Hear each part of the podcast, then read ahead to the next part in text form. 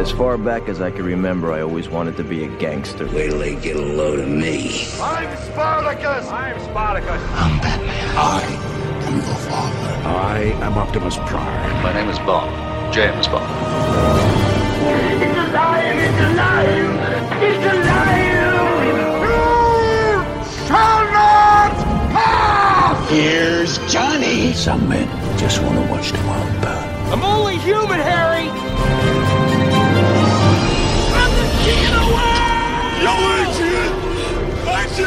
Talking movies with Bryan Lataki. And here we go. Here's Bryan Lataki. You can do it! Hello, friends, and welcome to Talking Movies. I'm Bryan Lataki, and today, after 50 years, we return to where it all started with Netflix's Texas Chainsaw Massacre. So, Harlow is a ghost town. We have a vision for this place. All it needs is young blood. I don't want to live here. This is a chance for people to start fresh somewhere safe. Hey guys, you should see this. 50 years I've been waiting for this night. Just to see him again. Who? Leatherface. I'm not gonna let him kill you. After nearly 50 years of hiding, Leatherface returns to terrorize a group of idealistic young friends who accidentally disrupt his carefully shielded world in a remote Texas town. Written by the team of Chris Thomas Devlin, Fede Alvarez, and Rodo Sayagues, and directed by David Blue Garcia, Texas Chainsaw Massacre stars Sarah Yarkin as Melody, Elsie Fisher as Lila, Mark Burnham as Leatherface, and features Jacob Lattimore, Moe Dunford, and Olwen Fouéré. Halloween Kills seems to have started a very dangerous trend, checking in with the slashers of our past to see what they've been up to after decades of silence. Oh, and of course, ignoring all the existing reboots and sequels to take us back to the original and toss in the original Final Girl for that extra stamp of fun. And that's exactly what this movie is. It's everything you would want from a Texas Chainsaw Massacre movie. There's mayhem, there's gore, and of course, Leatherface. Add in a whole new cast of young up and coming actors, and you can pretty much easily guess who's going to be next, especially since this is a very generic slasher plot. It's quite easy to turn your brain off and just watch for what it is. Now, that said, there isn't a ton of star power to pull this movie along. Instead, you get what you expect to get, and really nothing above it. Well, that's not entirely true. You get the return of John Larroquette as the voice of the narrator, and that right there is pretty cool for us older folk. Now, this isn't a bad movie, but it's also not great. It should be noted that this was a Netflix purchase after its completion following terrible test screenings, which to me is what streaming services are also for. And to be honest, turning this 83 minute flick on with minimal expectations seemed to work for me. I was actually entertained for the film's short runtime. Now, that said, I don't need any more sequels to this movie. We're good. I give Texas Chainsaw Massacre a C. It's warming up, so the toques are coming off. Better look good when you do, so go to the professionals and get it done right. The team at Swish Barbershop at 844 St. Mary's Road are ready to line you up and make you look your best. Walk ins are welcome, or you can visit my barber by booking today at boybarbernick.com. I've just been handed an urgent news story. Cannonball!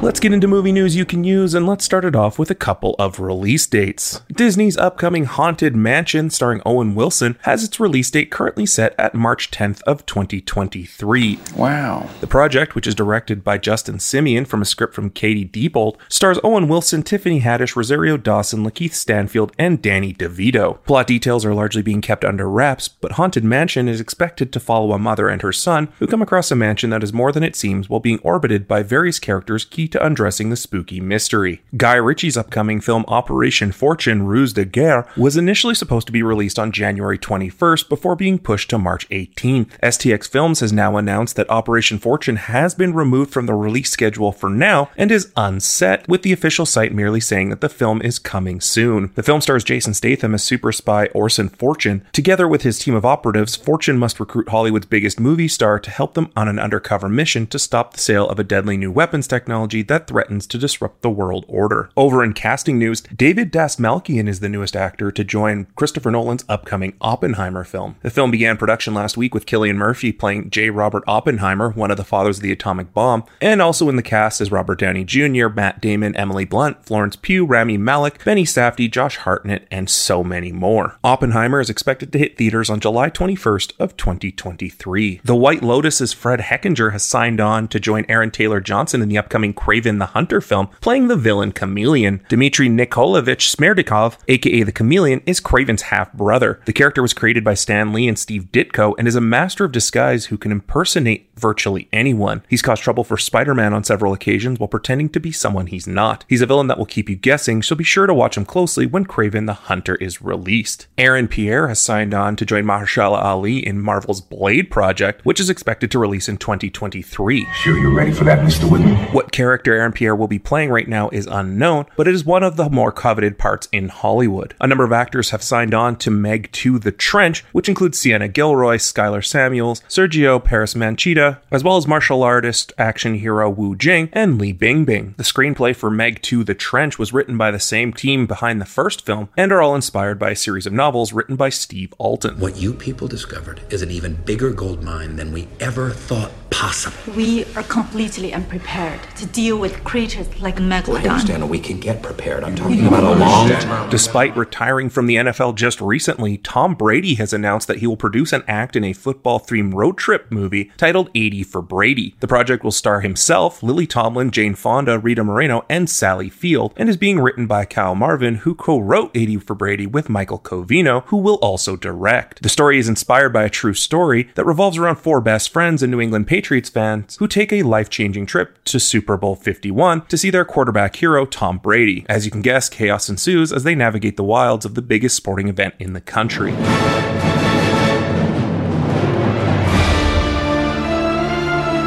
Last week, J.J. Abrams took the Paramount Investors Day opportunity to announce that they were making a new Star Trek film with the return of the original cast. While the cast had expressed that they were willing to return, the Hollywood Reporter is indicating that the actors and their reps seem to be surprised by the news. According to the report, Chris Pine, Zachary Quinto, Simon Pegg, Karl Urban, Zoe Saldana, and John Cho were all blindsided by the news of the announcement, knowing that Chris Pine was still in early negotiations to return as Captain James T. Kirk. Star Trek 4 was supposed to start filming in the fall with plans for the film to be released on December 22nd of 2023. Jerry Bruckheimer is producing a new Beyblades movie with Neil Widener and Gavin James currently penning the script. Beyblades were created as a direct response to the popularity of Pokemon and were licensed around the globe, including by Hasbro. Beyblades were weaponized tops used in fighting tournaments, where fighters at opposite ends of an arena would let their respective Beyblades rip and see who could destroy the other. Plot details are being kept under wraps, but Paramount will be the official home of the Beyblade movie. Over in the rumor mill, while speaking with fandom, John Carpenter was asked which of his movies he'd like to revisit for a sequel. He said, quote, maybe The Thing, maybe Prince of Darkness. I can see a little bit more of that, but we'll see. You never know in this business. You really don't. When asked to elaborate, he said, quote, Oh man, well, I just think there's another bit of story to tell there, which I'm not going to tell you about, but there have been some discussions about the thing and what we could do because as far as we know, both those two main characters, Child, played by Keith David, and MacReady, played by Kurt Russell, are still alive. They were alive at the end of the thing, so maybe they're still alive. There are also talks that Blumhouse Productions is working on a reboot of the thing that John Carpenter may or may not be involved with. During a panel for the Fantasia International Film Festival back in 2020, John Carpenter said that Blumhouse's Jason Blum was going to be working on the thing and that he may be involved with it down the road. The hell are you supposed to be?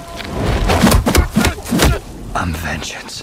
Despite releasing this weekend, Matt Reeves has confirmed that plans for a sequel for The Batman are already in motion. Reeves revealed that he's talking to Warner Brothers about The Batman 2 while attending the film's premiere in London. While speaking with The Independent, Reeves expressed his excitement for the franchise by confirming several Bat projects are in various stages of development. He said, quote, I really believe in what we've done and I'd be excited to tell more stories. We're already telling other stories in the streaming space. We're doing stuff on HBO Max. We're doing a Penguin show with Colin Farrell, which is going to be super cool, and we're working on some other stuff too, but we've started talking about another movie. I'll be able to tell you a little bit more and if it deserves a sequel after next week, as I'm seeing it this weekend, and we'll be reviewing it for Monday.